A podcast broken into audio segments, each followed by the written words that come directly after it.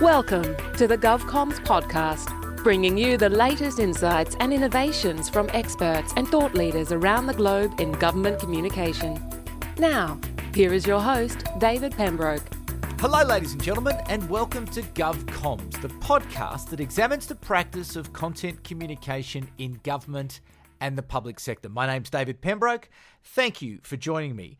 Today, my guest is Dr. Janine Mohammed, who is a proud Narungga Kaurna woman from Point Pearce in South Australia, who has dedicated her career to the Indigenous health sector through roles in nursing, management, workforce, and health policy in the Aboriginal and Torres Strait Islander health sector for over 20 years. Throughout her career, she has chosen roles which have continuously demonstrated her deep commitment to developing the Indigenous health workforce and the Aboriginal community controlled health sector.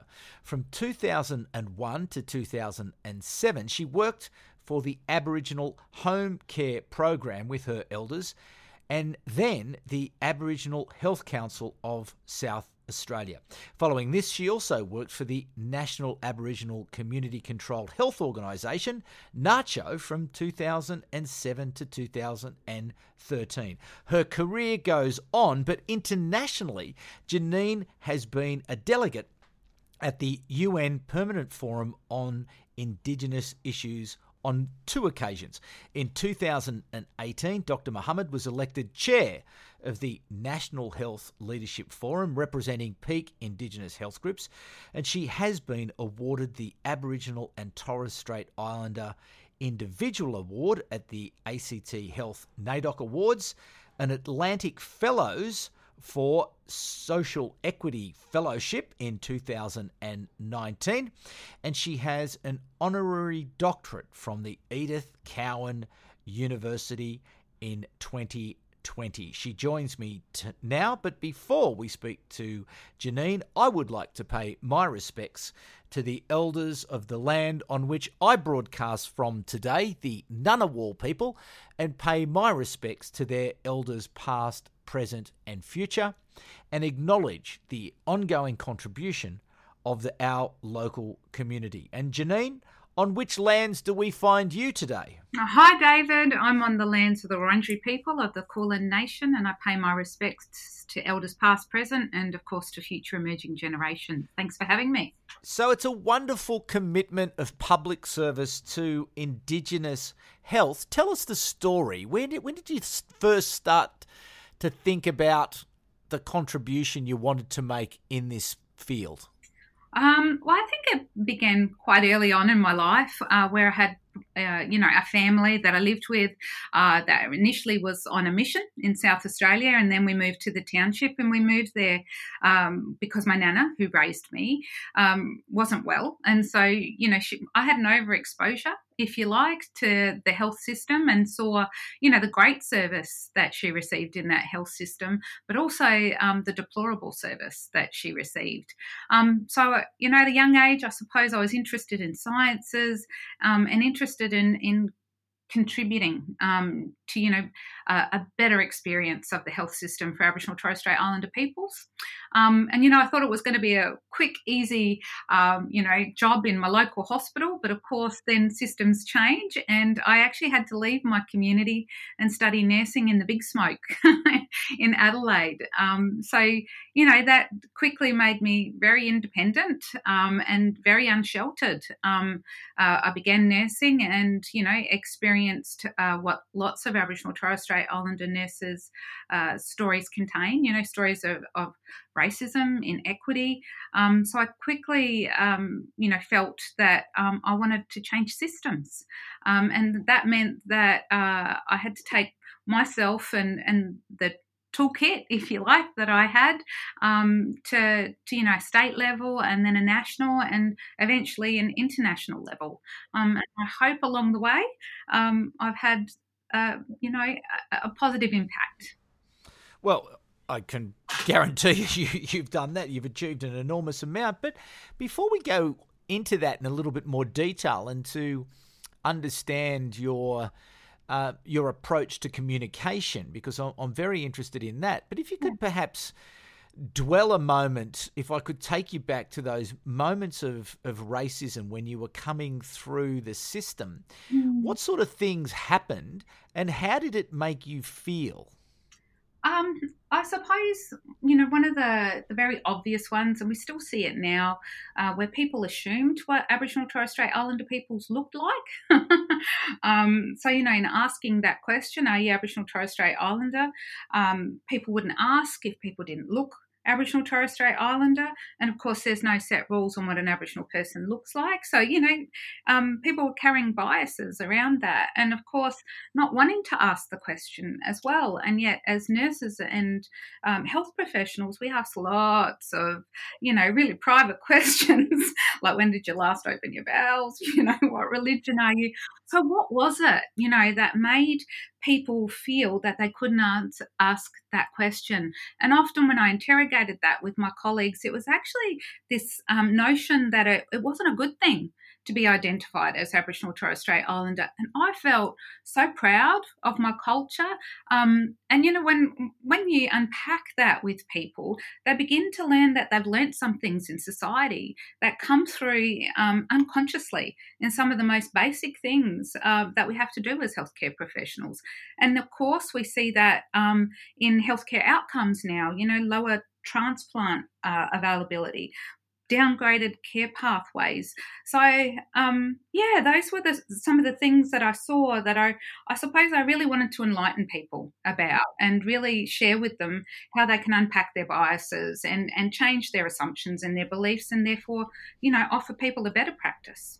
So did you grow a resilience through that that that experience because I imagine that would have been quite hurtful in in many ways when people were denying you the pride that you obviously felt and was a you know how it was how you felt about who you were and what you were doing but then that feeling was denied to you. Um i think you know in in in in gathering resilience, what I had to do, and I think what a lot of Aboriginal Torres Strait Islander peoples feel, is um, the, the ability to be able to have the conversation in a um, in a safe way with someone, and also to be able to find the language around this stuff, right? so even for for most of us in Australia, what is the definition of racism? You know, how do we identify it? How do we talk about it?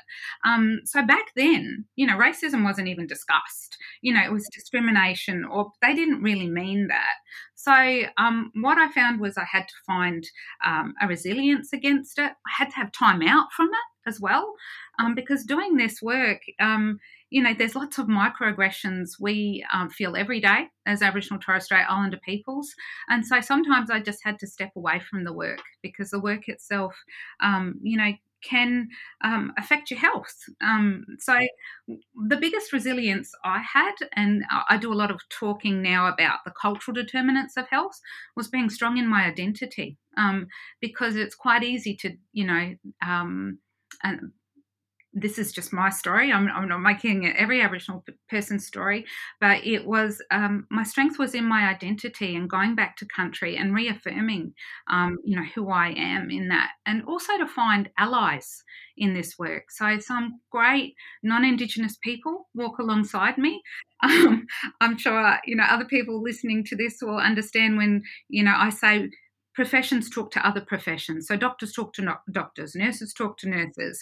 Um, so when it's an Aboriginal person talking about this all the time, you know, you can see the self investment. But when non Indigenous people talk to other non Indigenous people about this work, it's very powerful because they've got no interest in it other than an equitable society. Um, and they can also talk about their own journey in this space and um, how other people can move from where they are currently um, to where they hope to be. So that's kind of been, yeah, my formula, you know, the cultural determinants, finding good allies and having time out and finding the language around racism. Yeah. And are things improving? Um, look, I think, uh, you know, there's casual racism still out there, um, you know, and people, um, you know, as a society, um, I think before uh, it improves, we we actually have to have some hard discussions. So, and I think we're beginning to have those hard conversations in Australia. Um, we're being forced to by the rest of the world, i.e., issues like Black Lives Matter. And so, you know, when you open wounds, um, you know, some trauma is going to come from that, but there's there's healing in truth telling. Um, and so, I think we're in a, in a time where we're having those hard conversations. So, I, I I can't say that they're improving, but we're we're along the journey to to where we need to get to. Mm. My concern, and I'm sure you share the concern, is that you know there is these moments like the Black Lives Matter movement and mm. and, and, and, and everything that goes around that that raises that awareness that, that mm. there's a spike, and then everyone gets really enthusiastic for. Yeah. A day, yeah, and then you know the football's back on, and they go, "Oh yeah, I'll worry about that later." Yeah, actually, that meant something to me, but I, they don't stick with it. So how do how, how do we tag it to people in such a way that we can, you know, grab that initial enthusiasm? Because I believe mm. strongly that people do want to do it, but oh, yeah. just just revert to type and get busy and yeah, you know, we, we move on. It's a big question to ask because it's a multi pronged approach, right? There's no silver bullet to this stuff. I talk a lot about cultural safety, um, and I, and cultural safety is a concept about lifelong learning and lifelong self reflection. it's continuous quality improvement, right? So one piece of the of work that I did, um, and I think it's about everyone making an individual contribution, but it's actually about systems change and it's about planned systems change um, that we can measure, you know. Um, and so for me, I did some work in embedding uh, this concept called cultural safety into the nursing and midwifery codes of conduct um, and into the course content of nurses and midwives. So, um, for me, it was about there are so many people out there with good intentions, but we need a system that supports that. Um, and when those good people leave, that um, that the system doesn't change, that the next person in can go go in and build upon that great work that that's that person has done.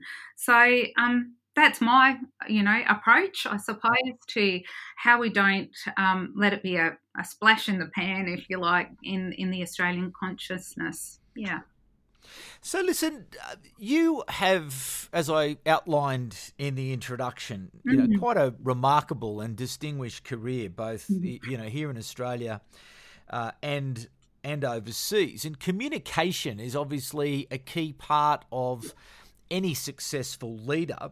So, if you reflect then on your work when you were the Chief Executive Officer of the Congress of Aboriginal and Torres Strait Islander Nurses and Midwives, how did you go about shaping and framing and improving your communication um, with you, not just with your team, but also with your stakeholders? What were the what what are the magic ingredients for you for uh, to achieve effective communication?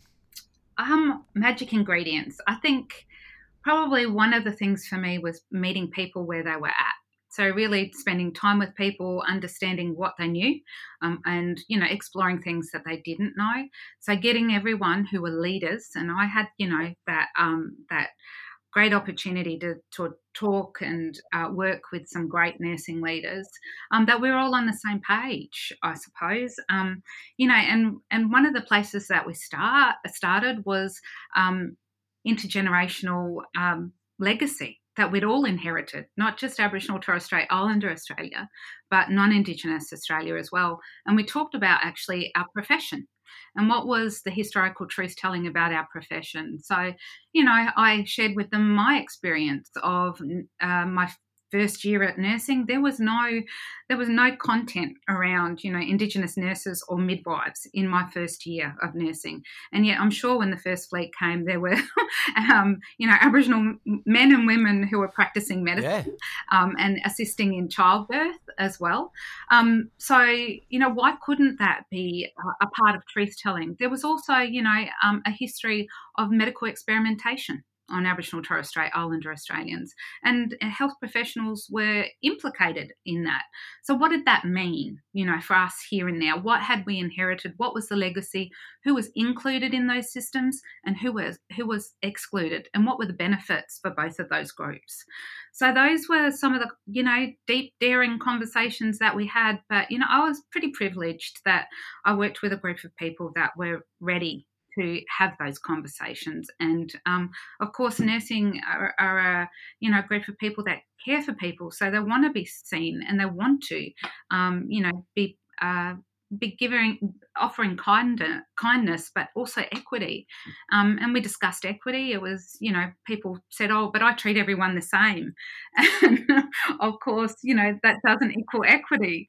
Equity means you know meeting people where they're at understanding that people have different needs um, and you know offering people solutions to their needs. Um, that's not being uh, not offering cookie cutter health approaches because um, that doesn't mean that we're going to get the same outcome for everyone it's it's it's it's a fascinating task, and I think you know between the indigenous and non-indigenous, and I've recently begun a you know my reconciliation journey in a substantive way with Yarn Australia, and mm. we I had a session um, as part of this um, discussion, and there's lots of insights and that you get from self reflection, and mm-hmm. one one of the one of the key things that I've taken from um, some of these first sessions and discussions I've been having with Warren Roberts from Yarn Australia is this sense of you know the con- contrast between indigenous and non-indigenous and, and indigenous you know to take the time as you say to discover and to be curious um, mm-hmm. to to find where people are mm-hmm. you know mm-hmm. and to just you know be comfortable taking the time to genuinely find where people are and not to be in such a you know a crushing rush to Mm. You know, solve, solve, solve, move, move, move. You know, come on, let's go. You know, we've got to sort of get on and we've got to make progress and we've got to do things and we know better. And it's how how did you manage that timing sense and how how were you able to slow people down long enough to be able to open up through these conversations, which is as you you know quite articulately put it, to really get people you know comfortable in being able to share and and to be curious and to be then ultimately clear and then to be able to move forward as as as a team I suppose it was, you know, it's another comms kind of uh, question was to listen to people's narrative, to their story, and find commonality. You know, um, so nurses were very we, we are as a, as a group of professionals into exactly what you just said, David reflection. Um, it really is about being critically reflective of self and self improvement. So, um, you know, the notion of them knowing themselves, what their biases were, both conscious and, and unconscious, um, was uh, something that I could use, that I could work with, and that you know was common ground for us. So I think, and there were a whole heap of events that were, you know, that really assisted. Um, that piece of work um, that was happening in the Australian um, narrative, if you like. You know, we had um, the the scenario of Adam Goodes, you know, which was hot on the agenda and really, you know, um, gave the Australian public something to talk about in this space, be it mm. good or bad. You know, at least people were talking about it. Um, we had racism named in the Aboriginal and Torres Strait Islander Health Plan for the first time. So there was this impetus that we could actually go where no one had gone before in the professions. And, you know, the fact that um, we agreed we wanted to be brave and, and step out into this to the point when we got backlash in the media. And I thought to myself, brace yourself, Janine, um, because you're going to have to stand and be accountable um, to some of the um, the bold statements that were being made in the media. Um, and I actually didn't have to say too much at all because uh, we were all on the same page. We all signed up, and many of my non-Indigenous nursing colleagues were the ones to stand at the front. Um, I was super proud of that. what was what was some of the criticism that you were attracting? Um, so in in part of the um, in a part of the um, uh, what do you call it, glossary, we actually unpacked what cultural safety was. As I said, you know, it's about knowing thyself, conscious and unconscious attitudes, you know, and really understanding your racial orator. Um, and we also talked about privilege, both, uh, you know, unearned privilege. Um, and so um, that was some of the criticism that we named privilege in, um, and that, uh, you know, they took the, the uh, narrative of privilege and said that nurses actually now, when addressing Aboriginal Torres Strait Islander clients had to acknowledge their privilege. Um, and of course, that wasn't what we were saying um, at all. And so, something that we were trying to make culturally safe practices um, a part of nursing healthcare delivery actually had the opposite effect where you know nurses were um, were doing something that was unsafe um, because this narrative had been had been turned around. So we we had a fair bit of learning, um, you know, out of that, the unintended consequences of where um, media could pick up on on one little word and use that uh, uh, against the the good work we were trying to achieve. Yeah, right. So, listen, things in this. yeah, yeah. No, no. It, well, it is. It's it's you know it's complex and it's difficult, and I think that humility that you have as to you know that is obvious. That you know like you, you learn, don't you? Oh. along the way, it's like, oh, okay, all right, won't do that again. I think that's an, an essential ingredient that you're prepared to learn um, from from mistakes. Um, you know, um, so you, we won't always get this stuff right, but it's uh, it's the ability to be able to accept that you won't always get it right and to learn from that. And we do that in most things in life, right? Yeah. Now, listen, you've moved on to a, another role. You're now the CEO of the Lowitja Institute. What, just exactly what is that for the audience? Just explain what the, the mission of the Lowitja Institute is.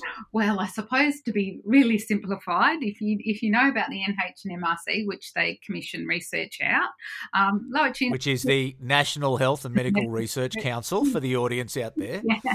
So we're we're like the Indigenous, you know, organisation of that but um, very different in that we're Aboriginal community controlled uh, organisation. So you know we have we create an Indigenous presence in the the research space, which is critical.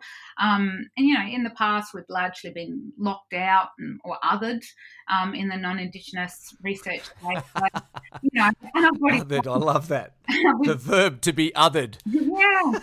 Um, you know, that I've already talked about some of it, David. We've had medical experimentation and many other harms yeah. in the name of research done to us. So our priorities at the, the Lowitja Institute is to do research that's Aboriginal Torres Strait Islander people want done. Um, it's you know usually research that's therefore Indigenous led by Aboriginal Torres Strait Islander health researchers. Um, so therefore, we want to grow and strengthen the Aboriginal Torres Strait Islander health research workforce. Um, and we do this thing called knowledge translation, so that our research outcomes lead to policy um, that positively affects the lives of Aboriginal Torres Strait Islander peoples. And we're really interested in measuring the impact of our research as well. So, yeah, that's what we do in, in a nutshell. But again, um, communications obviously fundamental and central to your effectiveness. You have you know, publishing, consulting, research, policy work, advocacy work, perhaps different new stakeholders that you're discovering and understanding new and different parts of the ecosystem to be effective. What what are the principles that you you bring again in this new challenge to help you communicate effectively? Um, I, I, don't think they're dissimilar to to what I've always used because it's worked for me. You know, as a CEO, um, I think you know for Lowitja Research Institute itself, what we want is research. Uh, uh or knowledge translation that's actually meaningful for Aboriginal Torres Strait Islander communities. Um, and so, if the research is done with them, it's that reciprocity of you give back, um, and so that there can be improvements in the way that you know they want to carry out their future work but also we have a responsibility to them to ensure that the research outcomes or recommendations go up to government.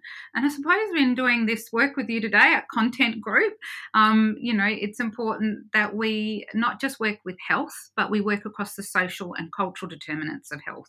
So it's about getting the Lowitja name out there in a very small, you know, podcast to the other areas of easy, easy. It's good. We've got a reasonably good audience. I'm only teasing you.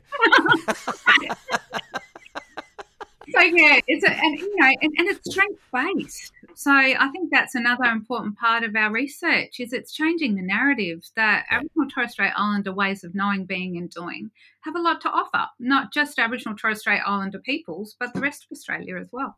Yeah, totally agree. Now, in terms of just deciding what it is that you're doing in hmm. the Lowitja strategic plan, because I imagine that there are so many areas that you could you know research and, and and make progress in because it is a challenge and there is you know it's an identified challenge and we know that aboriginal uh, and Torres Strait Islander, Islander people do not enjoy mm-hmm. uh, the same levels of life expectancy and, and health as non Indigenous mm-hmm. people. So, what what have you identified as your sort of North Star strategic objectives? Mm-hmm. And how do you make those choices? How do you make the decisions?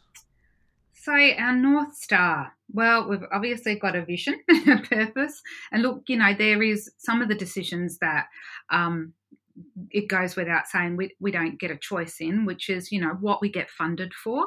Um, we're pretty lucky in that what we get funded for does essentially line up with our constitution. Um, I think our, our North Star up until a, couple of months ago was to become an Aboriginal community controlled organisation because for the 23 years prior to this, we haven't been able to do that. Um, so now, lead, you know, leading on from that, I think, look, I think that we become a, such a fabric of the research um, fraternity, if you like, that we will never be defunded. So we don't have to worry, um, you know, every uh, funding cycle about being refunded again. I think that would be the point at which we can then turn our attention to do um, more of the work that we want to do instead of chasing the, the financial dollar. Um, but for us, how we kind of choose what we do from strategic plan to strategic plan is uh, led by our governance structure, an, which is an all Aboriginal Torres Strait Islander board. Uh, we founded ourselves on the principle of uh, herself, our our uh, patron, which is to be brave. You know, a brave organisation uh, that speaks on behalf of Aboriginal Torres Strait Islander peoples. Um, and I suppose you know, in in in saying that that um, you know, if an, a young Aboriginal person wants to be a, a, researcher out there, that they really do have the choice of becoming that, and there's no, um, there's there's support for them to do that, and that there's not um, and if someone wants research done in their communities, that it's um, it's something that's easy to, to access, and that that that happens via the Lowitja Institute. Um, but uh, yeah, a lot of our work that we do is determined by our big conference that we have uh, every couple of years, where we have a conference statement that comes out of that that conference statement then sort of outlines for us from year to from sorry funding round to funding round because we fund Aboriginal researchers to do Aboriginal research. Um, that you know those conference themes then actually decide what our priorities for research um, commissioning is going to be for the you know the the following rounds. So that's kind of you know um, a very different way to to setting research agendas and doing research. And then of course in amongst all of that we're doing knowledge translation impact advocacy as you've already said david so yeah, I don't think there's one North Star. There's there's lots of them. there's a constellation. Yeah, lots lots to do. But listen, um, before we go, I just do want to reflect on um, Lowitja, um, uh, and you know, just the, the, you know the integrity. Um, mm. you know the simplicity, the humility. I had the great mm. um, privilege of interviewing her a number of times when she would come to Parliament House mm. um, to represent her views. I was a reporter for the ABC, ABC Radio Current Affairs, and she would often come into the studios and speak with such as I say, integrity, humility, um, simplicity. She was a, a, wonderful communicator. Just tell us your reflections on on her, and it really is so appropriate that this institute be named after such a great Australian. Yeah, I suppose my reflections on Lowitja, we've got to cast our minds back, don't we, of what the systems were, were you know, yeah. like back in the 1970s and, and 60s. There was no Aboriginal flags flying in schools, there was no acknowledgement of country. And here was this intentional legacy building woman who came along with this presence. And I suppose I remember her being an Indigenous nurse um, in a leadership role and a woman before her time. And she gave us, um, well, for me anyway, she gave you that sense that you could reach these heights. She was, for me, the ceiling breaker. Um, and she walked where a lot of Aboriginal women weren't allowed to before. And I'm sure um, I can be as bold to say that she would have um, faced sexism and racism, but that didn't limit what she did. Um, and I'm sure that, you know, reflecting again on the demise of sick would have been a stressful and distressing time for her. Um, but she did that with such uh, integrity and such a sense of grace. Um, and I think, you know, Aboriginal, non Aboriginal women uh, can, you know, really um, turn to her as an absolute role model of her time.